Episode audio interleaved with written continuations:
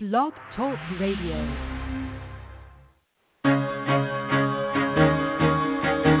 Carol the Coach. Sex, love, and relationships. We talk about it here. Carol the Coach.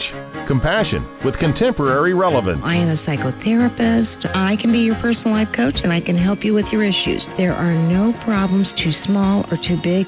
You can talk about anything. Speaker, columnist, radio TV host, and commentator. Carol the Coach brings messages of wellness and empowerment within reach of everyday people every day. Almost five years ago, I lost my soulmate in an accident. He was killed in a plane crash. Life just for me has seemed to stop. There are groups all over the city. I mean, I teach one.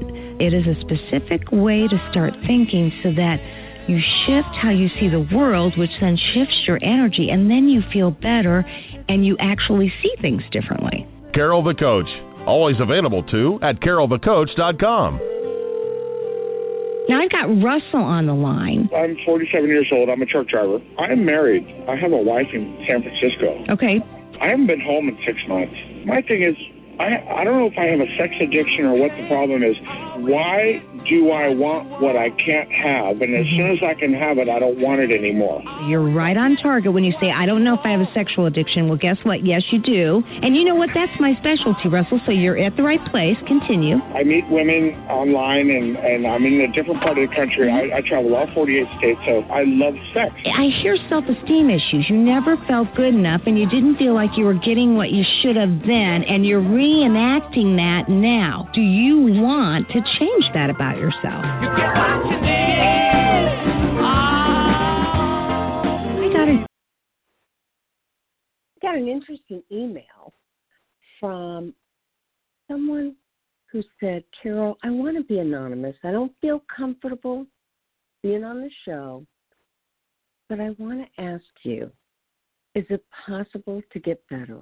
I have been struggling with sex addiction for 17 years, and I am not sure that I will overcome this epidemic this disorder. You know, I had to say to him, I emailed him back and I said, Are you following your recovery tools? Because you are not strong enough to make it on your own. You have got to be following the recovery tools. And I could tell he hadn't listened much to the show because he didn't seem to even know what those recovery tools were. And I said, you know, the recovery tools are simple. And when you work them, they work. And they are that you get yourself involved in some sort of support group. You cannot do this on your own. I recommend 12 step groups. I'm, I really don't care which one you're in. You can be in SAA, Sex Addicts Anonymous, SA, Sexaholics Anonymous. You can be in Recovery Nation, an online group. You can be in um, Smart Recovery, which is more cognitive behavioral. You can be in Every Man's Battle, which is more uh, spiritual and from a religious standpoint. But when you do that, you have to be able to read the literature. You need to have a sponsor or a mentor. You need to have a whole list of fellowship people that you can call so that you can, in crisis, access somebody else, or when they're in crisis, they can access you. And you have to do the work behind the program. If you're in a 12 step group, you got to do the 12 steps. If you're in Smart Recovery, you've got to do their journal. If you are in Every Man's Battle, you've got to do their homework. You have got to do the work. If you go to the meetings and you don't do the work, you're not going to get better. And then my other five, very important recovery tools are that you go to a certified sexual addictions therapist or somebody who has been educated by SASH, S-A-S-H, the Sexual Advancement for Sexual Health. You can do that. It's the society that helps you to understand sexual health and sexual addiction. Okay, that's SASH. Um, are you in a therapy group? for sex addicts. If you're in a men's group, that ain't going to help. I mean, it'd be a great tool for you if you're in a men's group, but not for sexual addiction. Are you doing recovery readings other than the book that you're perhaps involved with in your 12 step following? Are you reading any kind of inspirational or spiritual books? Do you pray, meditate, or journal? Do you have things on your computer and phone that prevents you from immediately accessing porn, immediately accessing websites? It, they may not be absolutely preventive, but it gives you time for pause. It gives you time to think about what you can do as opposed to act out. I'm a big endorser of that. So I got to ask you, do you have those recovery tools ready? You know, are you using all 10 of those tools? And for this person, when he wrote back and he didn't even know what the tools were, he said no. He had been to a few meetings. No, he didn't have a sponsor. No, he'd never gotten the book. No, he didn't even know what a CSAT was, a certified sexual addiction therapist. And so I knew, if I can be so bold, that this person was doing a half assed job of recovery. And he's right. Seven years, 17 years, 27 years, it doesn't matter. It will never stick until he deals with all the tools and creates the committee to support him. Because we know the connection is the antidote for sexual addiction. And he's got to connect to other people that have had this problem to exponentially improve his chances of doing better. And so I appreciated that he listened to the show. I suspect he doesn't listen with regularity, or he would have known about my tools. But maybe he just started. We'll give him the benefit of the doubt. And now I'm going to ask him to work it because when you work it, it works. But you 100% have to work it.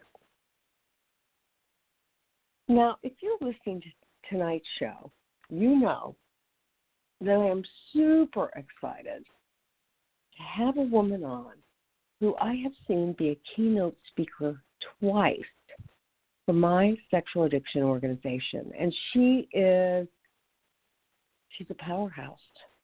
Uh, Dr. Gail Dines is a professor of sociology and women's studies at Wheelock College in Boston. And I got to tell you, she has made it her mission to protect children from porn. She has more facts, she has more information about what pornography does to the brain. And she's going to be talking to us about her latest book, Pornland How Porn Has Hijacked Our Sexuality.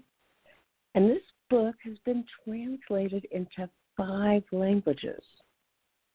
She's the founding president of NGO Culture Reframed. That's the name of her organization. And she's dedicated to building resilience and resistance in children and youth to the harms of a hypersexualized and pornified society. Her organization, Culture Reframed, develops cutting edge educational programs that promote healthy development, relationships, and sexuality. And I got to tell you, if you don't have children, I want you to listen to this show anyway because it will explain your own compulsion, your own perversion, your own um, addiction to pornography and to all the gateways that that opens up. You just won't believe this woman. So please, please, please, you trust me. Stay on this line. I want you to hear what Dr. Gail Dines says. She is absolutely one of the leading anti porn scholars and activists in the world, and she's been on MSNBC, CNN, BBC, CBC, National Public um, Radio, the New York Times, Times, Newsweek, and here she is on Sex Help with Carol the Coach. I mean, she has made it her mission to educate people about the dangers of pornography. And you've heard me say it before. As a CSAT, as a certified sexual addiction therapist, I am supposed to be porn neutral.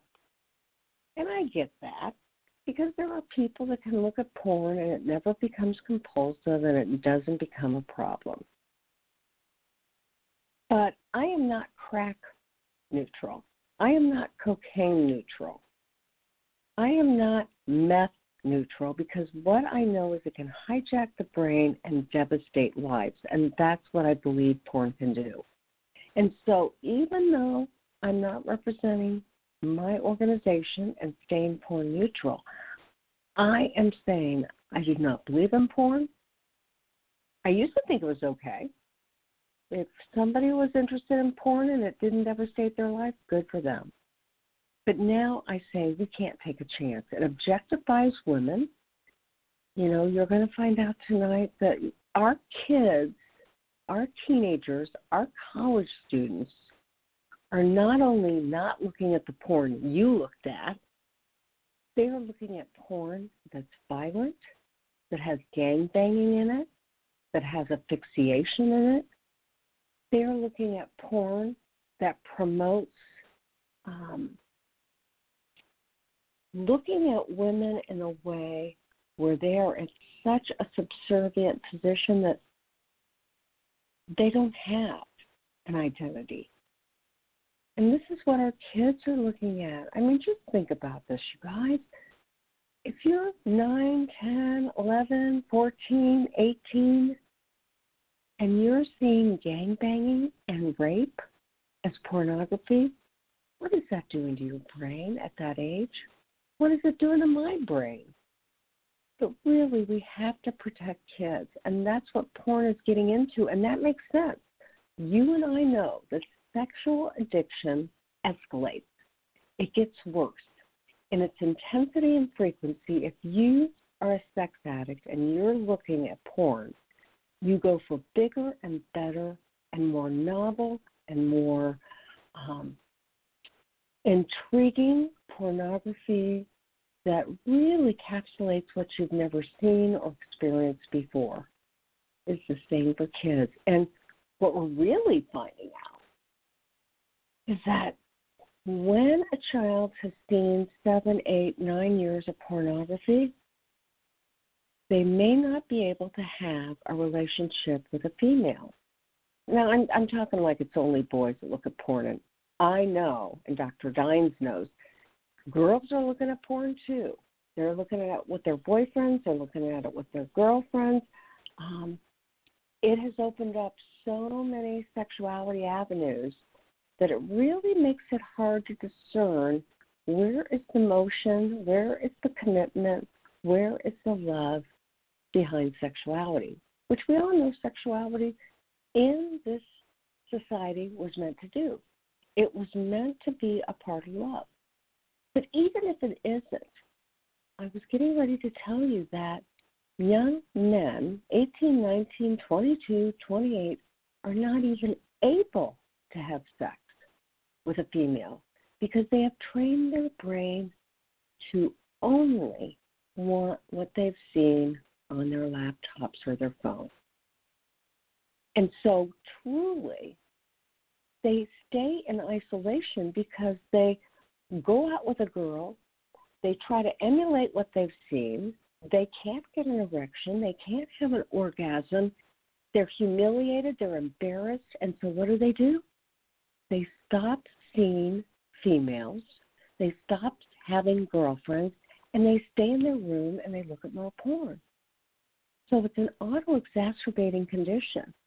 And so, you know, as if I wasn't worried enough about people being too technologically savvy and not connecting with each other face to face, now I'm seeing in my practice plenty of 18, 20, 22, 25 year olds that can't have sex in a normal relationship because they've trained their brain only to like pornography.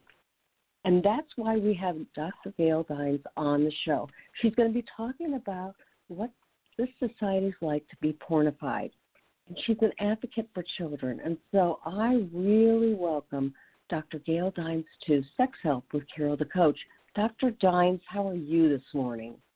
Oh, I'm fine. How are you doing? I am doing well, and I'm just so thrilled to have you on because clearly you are the spokesperson for anti pornography. I mean, you really advocate for kids and you want to abolish pornography access to kids. Do you not? Absolutely, and I'm sure many of your listeners would agree that basically nobody under 18 should be accessing mainstream hardcore porn. I mean, it's very hard to make an argument as why children should be looking at porn. Well, yes, and you see porn as a public health crisis. Can you tell us a little bit about that?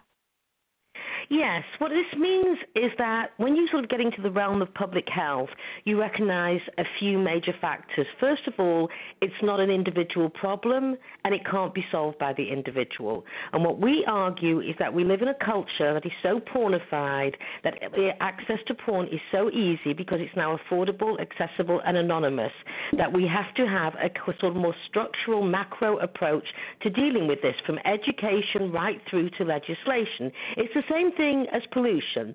You cannot ask parents to protect their kids from polluted air. It's a public health issue, which means that it goes beyond the individual parent to take responsibility from keeping their kids away from polluted air. Well, I would argue the same thing with pornography. You cannot ask parents alone to carry the weight of keeping their kids away from this toxic culture. Yes, absolutely. And I'm so glad that you have discussed that because parents do feel responsible and they don't know what to do. And certainly they can monitor part of what their child looks at on their phone or on their laptop. But this pornified culture um, is much more sophisticated than your average your average adult. Yeah, and really parents have really lost control given the way that especially cell phones have now become the norm. You know, around middle school kids start getting cell phones and if you had any control you know, pre-cell phone over a computer, you know, parents would say to me, "What can I do?" And I'd say, "You'd put the computer in the middle of the uh, living room. No computers in bedrooms. You can't do that with cell phones anymore.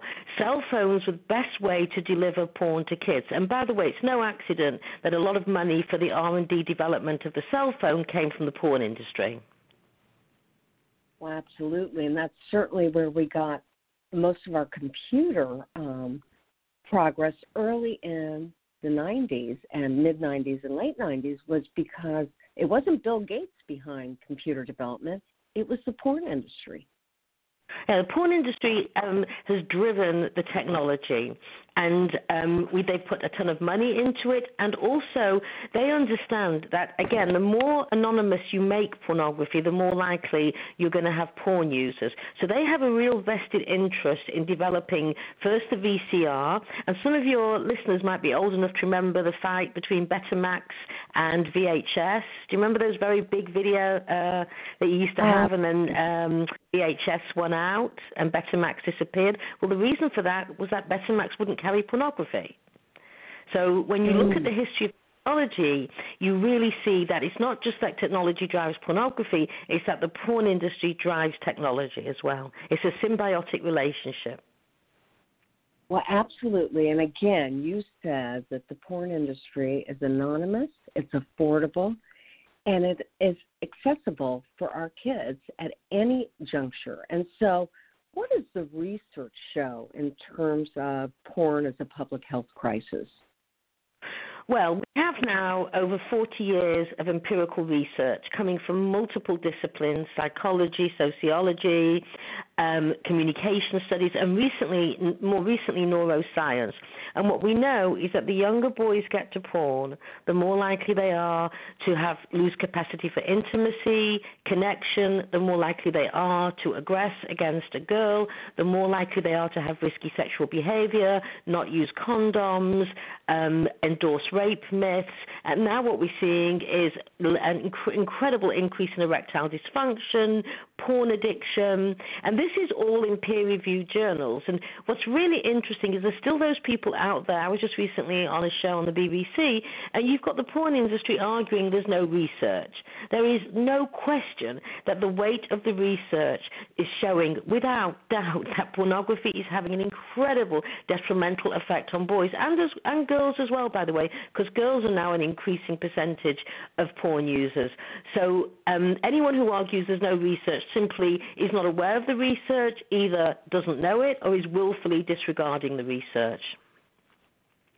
Well, absolutely, and yet that is the standard answer. I know that when sexual addiction was not put in the DSM 5 this time, they said there was not enough research to substantiate that it was a compulsion, an addiction.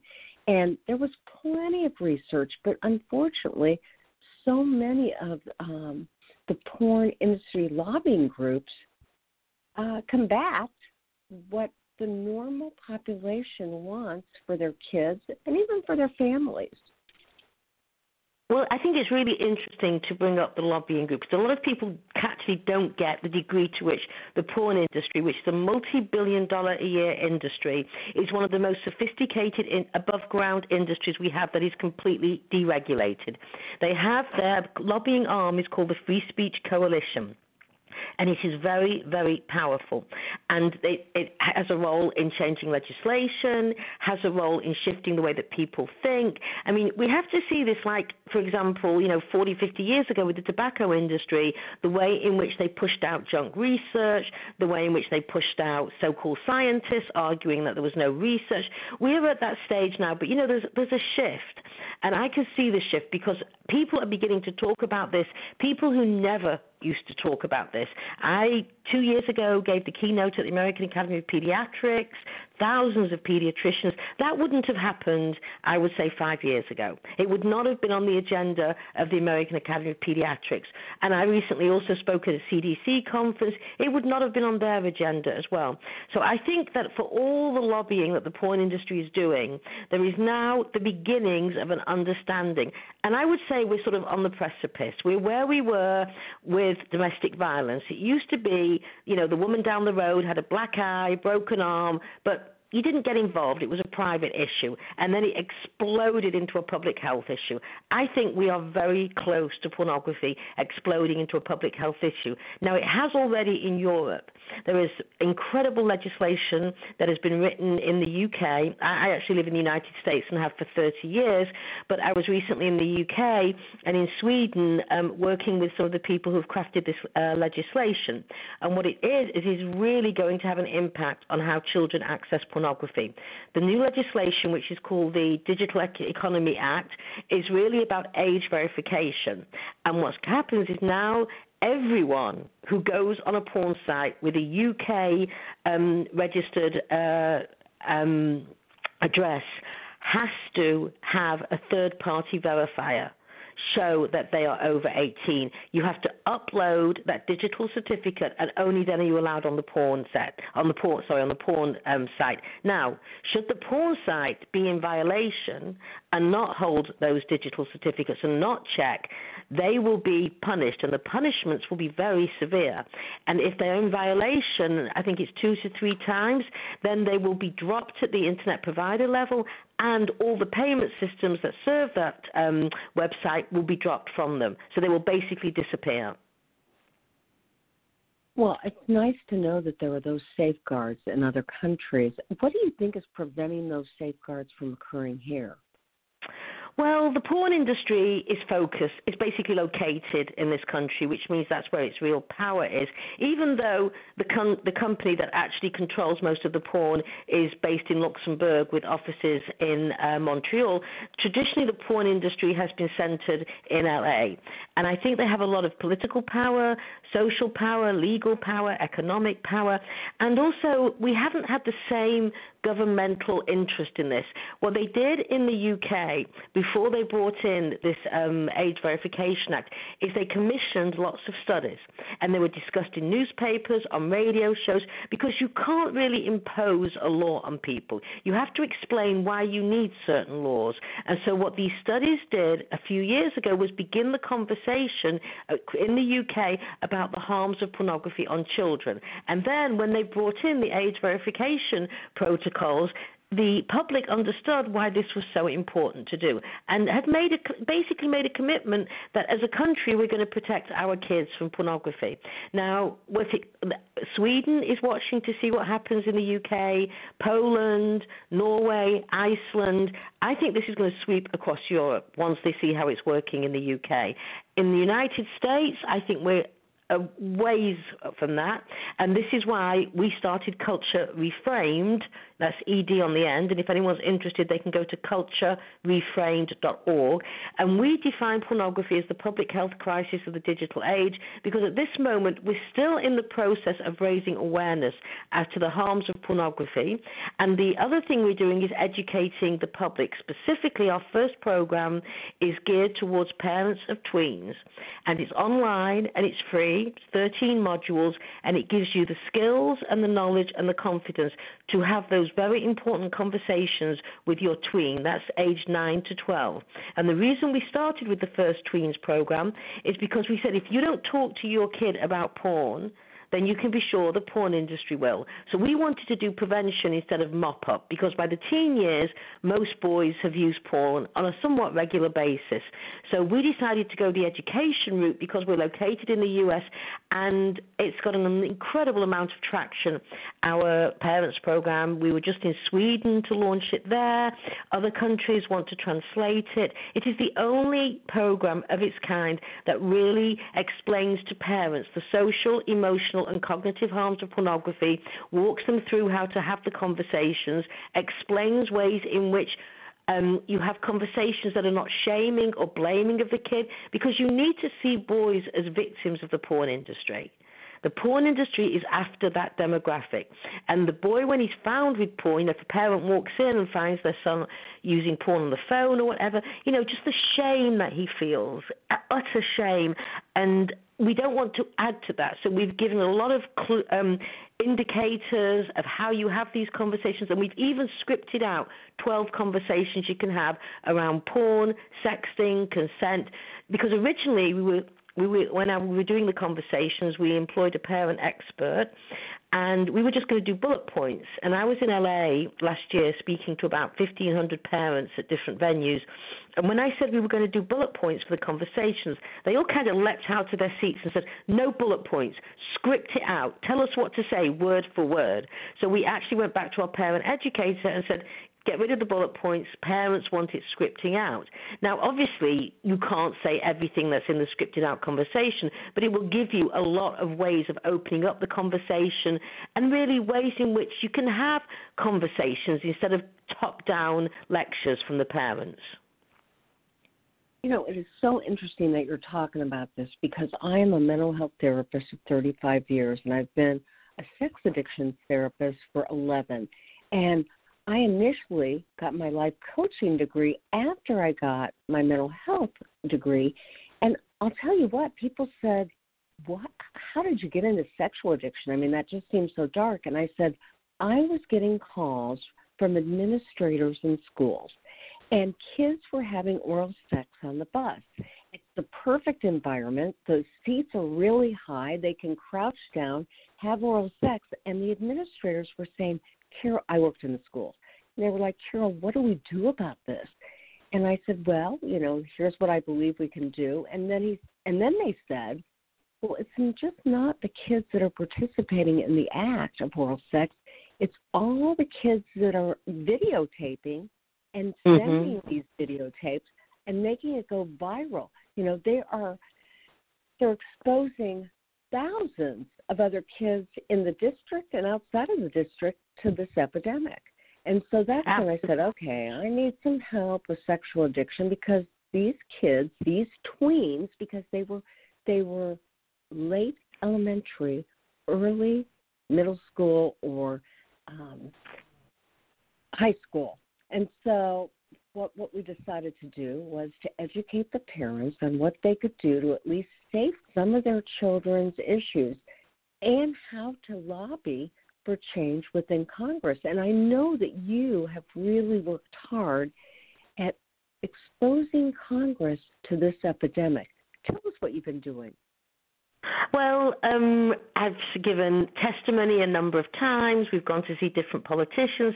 I have to admit, we haven't gotten much traction. They, the government here does not seem interested, and, and really at the moment the government is not really functioning like a government. So I mean I don't think that's really the way to go. And also what's interesting, the irony is many of these boys who are into porn are not addicted to sex because they can't have sex.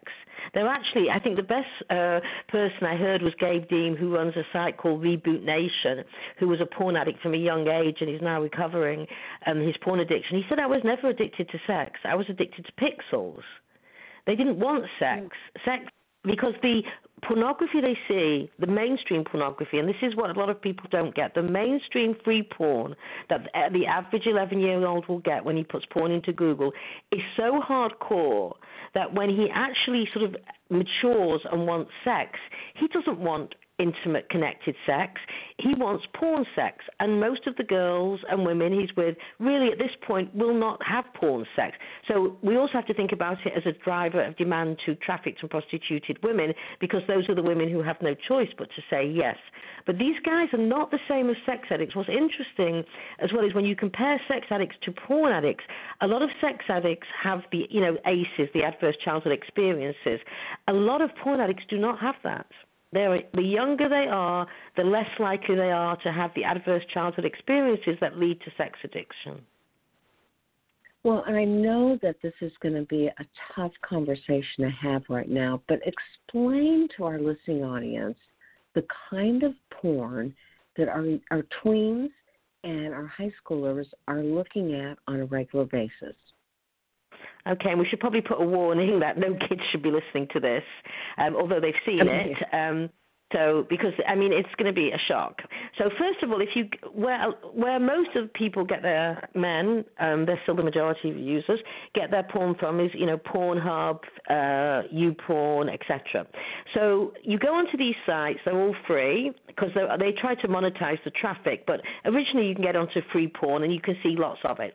And there's often 85 categories called uh, interracial porn, teen porn big tit porn, black porn, you name it.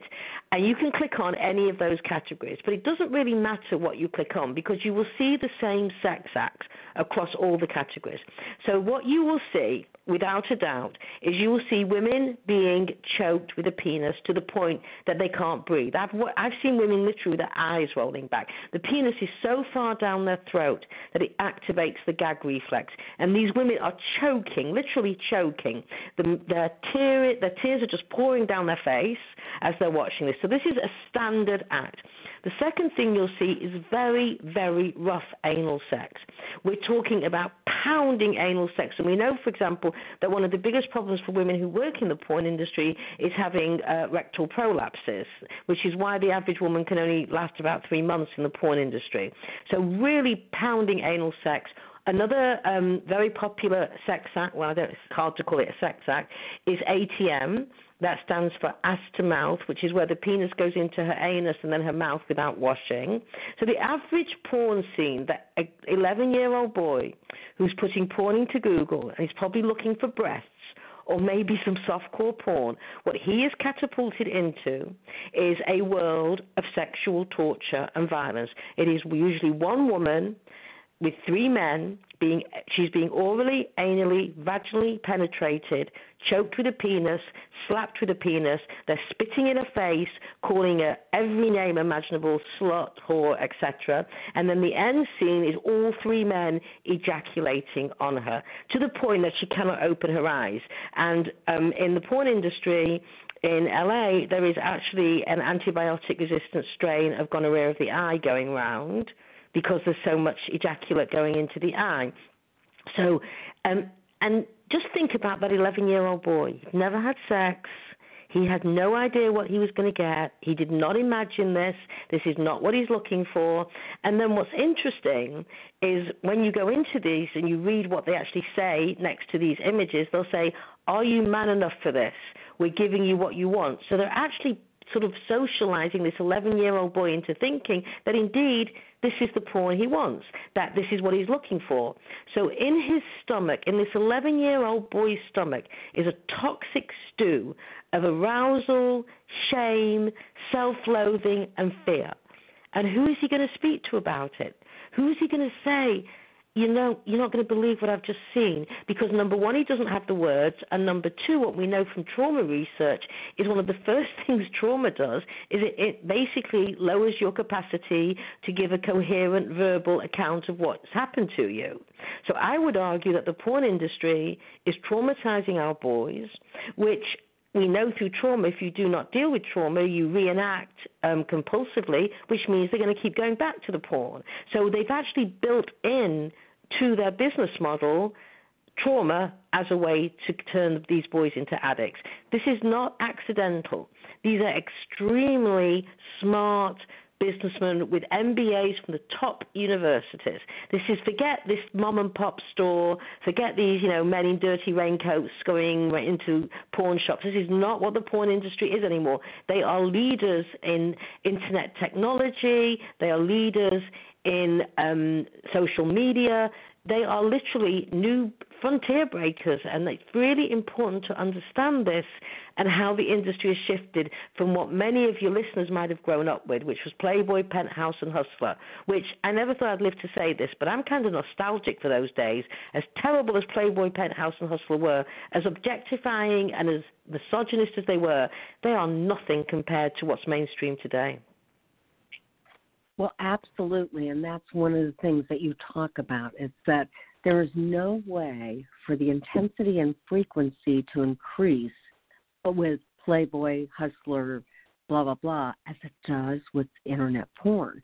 And so I want to ask you you talked about some of the social and emotional issues, harms of porn. How, what kind of cognitive harm does it cause kids to be witnessing this kind of porn this early?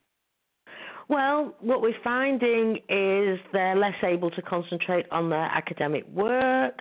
Um, they've got less um, capacity to uh, just concentrate on anything in general. They become more and more addicted to the highs of porn. So I'll give you an example. There was a re- study done by Valerie Brune at Cambridge University, and she was looking at um, the dopamine receptors of um, porn addicts heroin addicts, cocaine addicts, and methamphetamine addicts. And what she found when she did MRIs on the brain was that porn releases more dopamine than cocaine, than heroin is on the same level as methamphetamine. So you're giving porn and these boys a meth hit every time they go onto porn. Just think of the power of that, and it's linked to orgasm.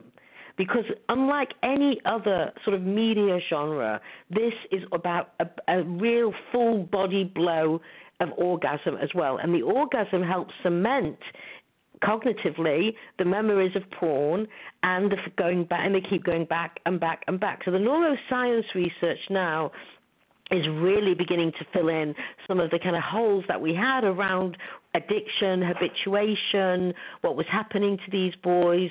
And we're in the early days of this, but there's no question that porn is addictive.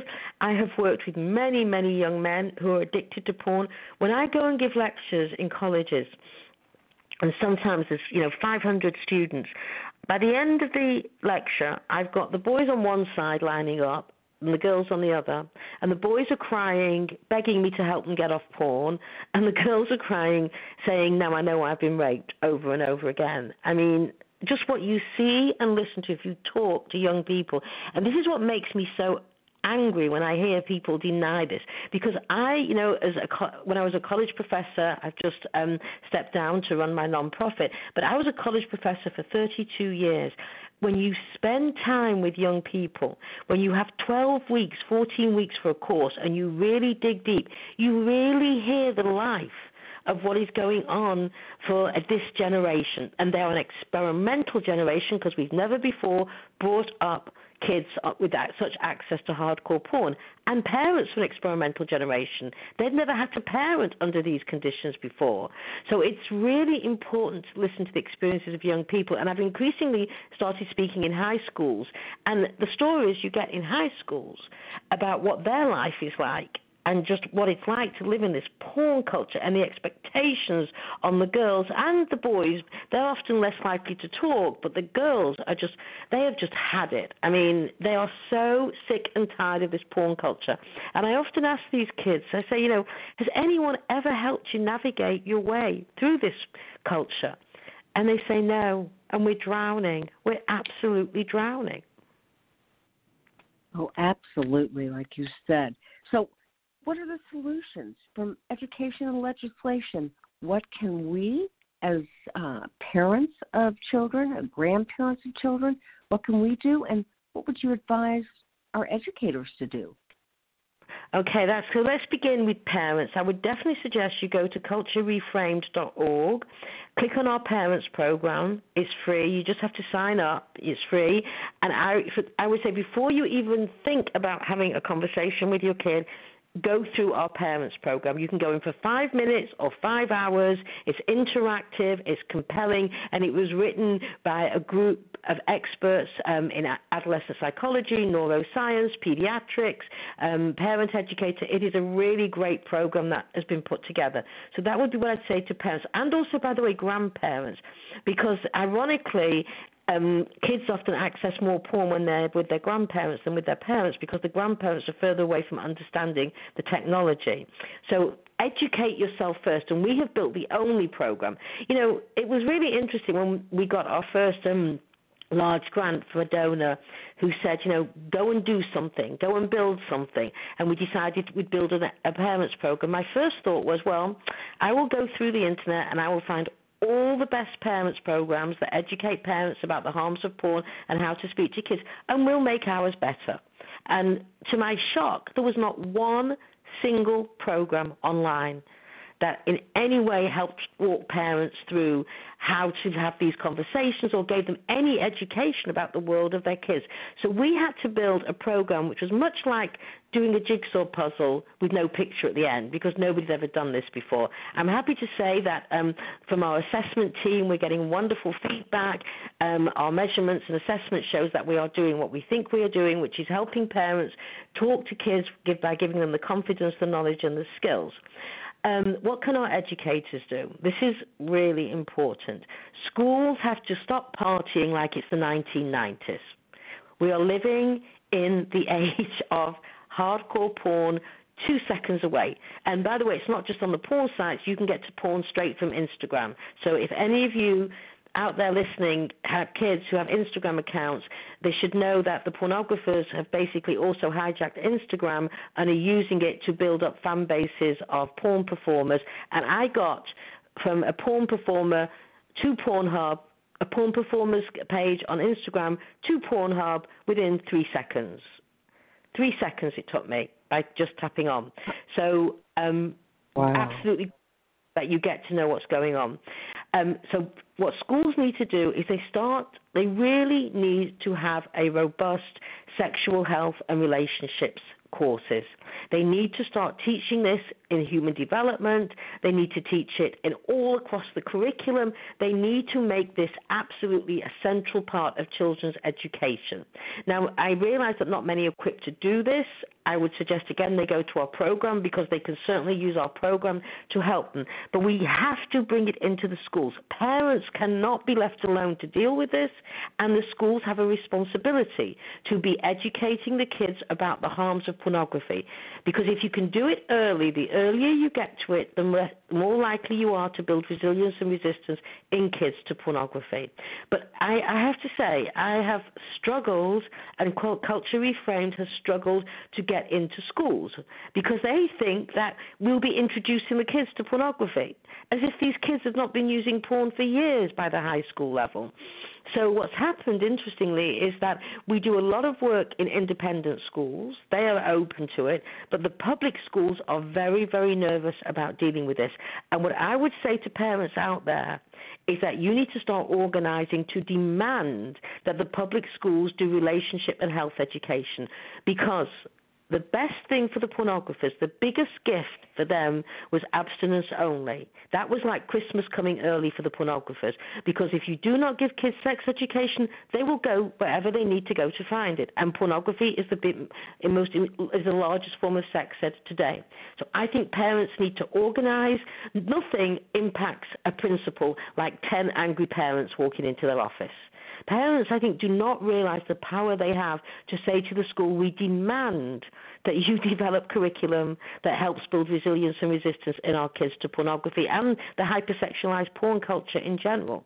So, that in this moment, in this country, is where I suggest we go. I hope that we move into legislation because it is absolutely ridiculous that the porn industry is the only industry that is not regulated. I would not be allowed to give out free cigarettes outside of middle school or high school. I would not be allowed to give out free beer. Yet the pornographers can give out free porn in the home, in the bedroom. It is it is so bizarre that we have allowed the pornographers to have such control over our children's lives. So what I would say at this moment, we we really have to start raising consciousness, educate, and think about legislation. Well, that makes a lot of sense. And again, for our listening audience, if you want more information, Gail Dines' website is culturereframe.org, and that is culture, C U L T U R E, R E F R A M E D dot org. And tell me, why the name Cultured Reframe? Because we want to reframe the culture from one that actually celebrates um, healthy sexuality, sexual equality, um, creative and fun sex. You know, we want we are sex positive because we believe that people should be the authors of their own sexuality. The pornographers are the most sex negative, anti sex people you'll ever come across. They hate sex. They love money. They hate sex. They in pornography, men make hate to women not love. And what we argue is that we need more intimacy, more connection, more love in this culture. And one of the most important ways you get that is through healthy, fun, and creative sexuality. And that's the absolute opposite of what you're going to get through pornography. Well, that makes a lot of sense. And so, again, we want to reframe the culture so that people understand how this is um, affecting our kids in not only social and emotional, but also cognitive ways. It's impacting their ability to have connection. And I get that this is not the same type of sexual addiction that I talk about in the show because kids aren't having sex. But what it really does is, is stalemates their development so they don't want to connect in other healthy ways. Exactly. It puts boulders in their way. And in a way, I would say that the fact that this has happened is really a mass dereliction of duty on the part of all of us as adults. I mean, those not just those charged with taking care of children, because every single one of us has a stake in the well-being of the next generation. How have we let this happen? Really, I mean, when I go on these porn sites and I'm looking at this, it's almost impossible to believe that you can just put porn into Google and there you go. I mean, we have to take responsibility here to adult up, parent up, and start taking control back from the pornographers into our children's lives so that they develop an authentic, fun sexuality. They deserve that. And sex is never, as you know, as a sex educator and a sex specialist, sex um, therapist, is that um, sex is never just about sex. It's a whole narrative about how one lives one's life, about connection, about love it's got so much more to it than just an orgasm. And I think what the pornographers do is reduce sex to its most base, ugly level because sex is not ugly, but the pornographers make it ugly and they make it hateful. And I think those of us who care about people having healthy sexuality all need to be anti porn. Well, you've got my vote on that, and I'll tell you what. I mean, clearly, we have to rally for our kids. We just cannot allow this kind of situation to occur. The porn industry is just chewing them up and spitting them out. And they've always done that to adults, but we have to advocate for kids. So, again, I would encourage anybody to go to Gail Dines' website, Culture Reframed, where you can take that free online Parent of Tweens program. You said it's eight weeks, Gail? No, no, no. It's um, at your own speed. There's no. You can go in and out as you wish. So, um, and it's, again, it's culturereframe.org. It's all online. Um, it's done at your own pace. You can go in for five minutes, five hours, five days. It's up to you. We've laid it out in a way that is really accessible, easy to use, user friendly, and also there's parts in it that you can use with your kid. We've embedded a lot of videos that we suggest you watch first, and then maybe you can have, if you think your kid is mature enough, you can sit and watch them with your kid, and these are very good uh, conversation starters because that's another thing to think about the conversation starters. We have tips there as well, like, for example, when you're talking to boys about this, never eye to eye you do it in the car or while you're biking or something, but boys don't respond well when they have eye to eye contact. And really remember, your kid is going to want to be anywhere else in the world but sitting across from you talking about porn. So that's why we've really given so many sort of ideas and thoughtful ways of how you have these conversations because that kid is going to want to run from that room so quickly. And if they do, let them because we say if at first they don't want to have the conversation, fine. Don't force it on them, but say uh, we do need to talk about it within the next two to three days, whatever. You decide when you're ready, and do it. Sometimes it can be done in small doses. Other times it can be done when you're just going past a billboard that's pornographic, hypersexualized. Just make that as a conversation starter. There were so many ways when I was bringing up my son that I would just point to something that we would just, you know, an everyday thing, discuss it, and then move on. Not become too preachy because, you know, that's the last thing kids want. And also, for those, you know, people who've had kids, really you've got it, starting early is the best thing. Because you know up to about nine, ten, eleven till they hit, hit puberty and early adolescence kids really think their parents are great. They think they're smart. And then you know kind of overnight you become the most stupid person who ever walked the earth. So really try and get in before they decide you're really stupid get in in those early years when they look when they you know which is a normal thing because of course they're individuating from you. But i would say front load. That's what i did as a parent. I front loaded with my son as did my husband so that we could have all of these conversations. They were pretty sophisticated conversations. I mean my son was using words like sexism misogyny and patriarchy by the age of 6 wow. Well i was going to ask you what you know, I know you're a sociologist, I know you're a professor, but what got you into this specific niche? well, I have to tell you, when I was like 20, this is not what I thought I would be doing. So it was actually um, a few things came together at the same time. I was writing, I was doing my PhD in sociology of media, and somebody mentioned um, I was living in Israel at the time, and somebody mentioned that there was a feminist anti-porn uh, slideshow from the United States. Uh, did I want to go and see it? And I was working in a rape crisis center part time, and I was translating a lot of the police reports from um, Hebrew into English. What I was seeing was that um, when they were going to serial rapists' home at that time, when there was no internet, they were finding like just you know tons and tons of porn. So I thought, okay, I'll go and have a look. And that night, when I watched that slideshow, my life changed. I was 22, and I just I couldn't believe what I was seeing, and that was like 30 years or 30 odd years ago, when again, you know, it was nothing like it is today. But I couldn't believe the violence. I couldn't believe that men found that rousing, that men made that. And I went home and I picked up the phone and I called my PhD advisor and I said, I'm changing my dissertation. It's going to be on the sociology of pornography. And I think I wrote the first ever PhD on the sociology of pornography. That's what started this. I say this, this thing got me. It just got me. I saw it, and it's been my life's work ever since. And I just feel, you know, so passionately about this that we have to stop the pornographers from hijacking our culture. It is not fair to parents. It is not fair to children. It's not fair to any of us. And these predators who are out there to maximize their profits on the backs of our kids, I'm sorry, not on my watch. Absolutely not on my watch. Boy, I can appreciate that, and I appreciate your passion. I, I was telling our listening audience before you came on the call that you are one of the most passionate speakers I have ever seen. So, if Thank people you. want to read your book, Pornland How Porn Has Hijacked Our Sexuality, I'm sure they can get that at Amazon. They can get that at Amazon, but even easier is they can watch my TEDx talk. Just go into YouTube, put Gail Dines TEDx, and there's 13 minutes of well, all of my life's work condensed to 13 minutes.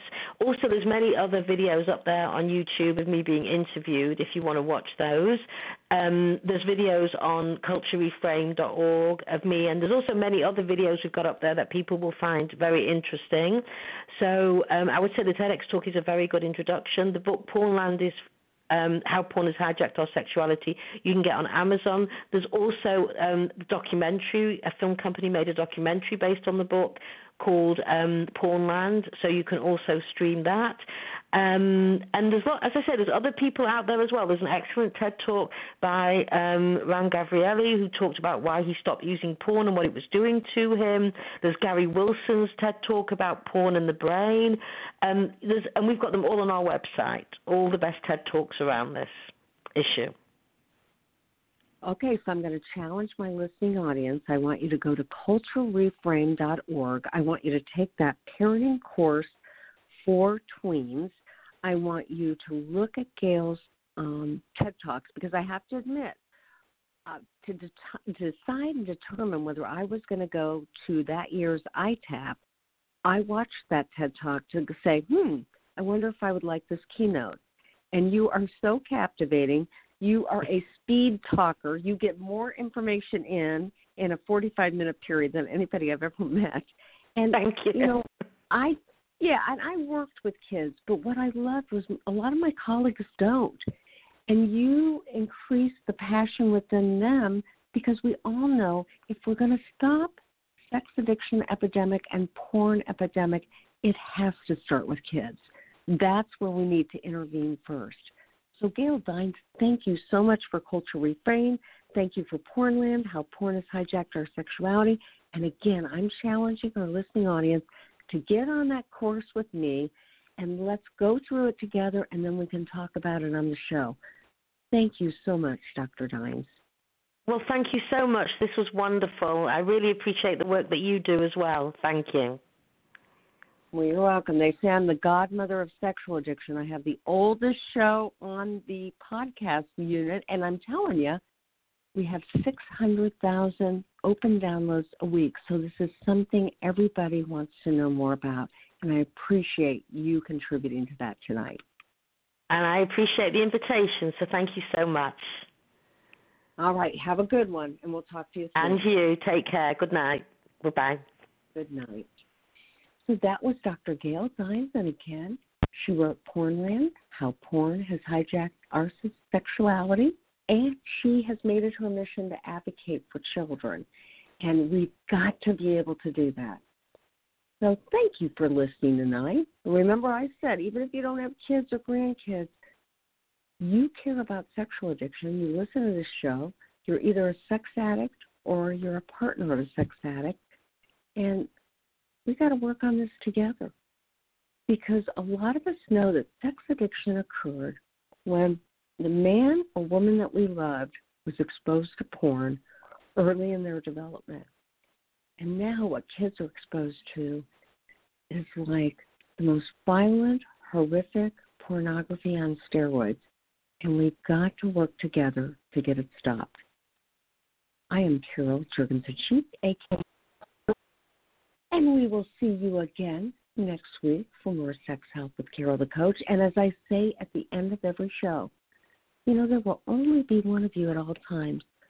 So fearlessly have the courage to be yourself. And you have a great week, and I'll talk to you soon.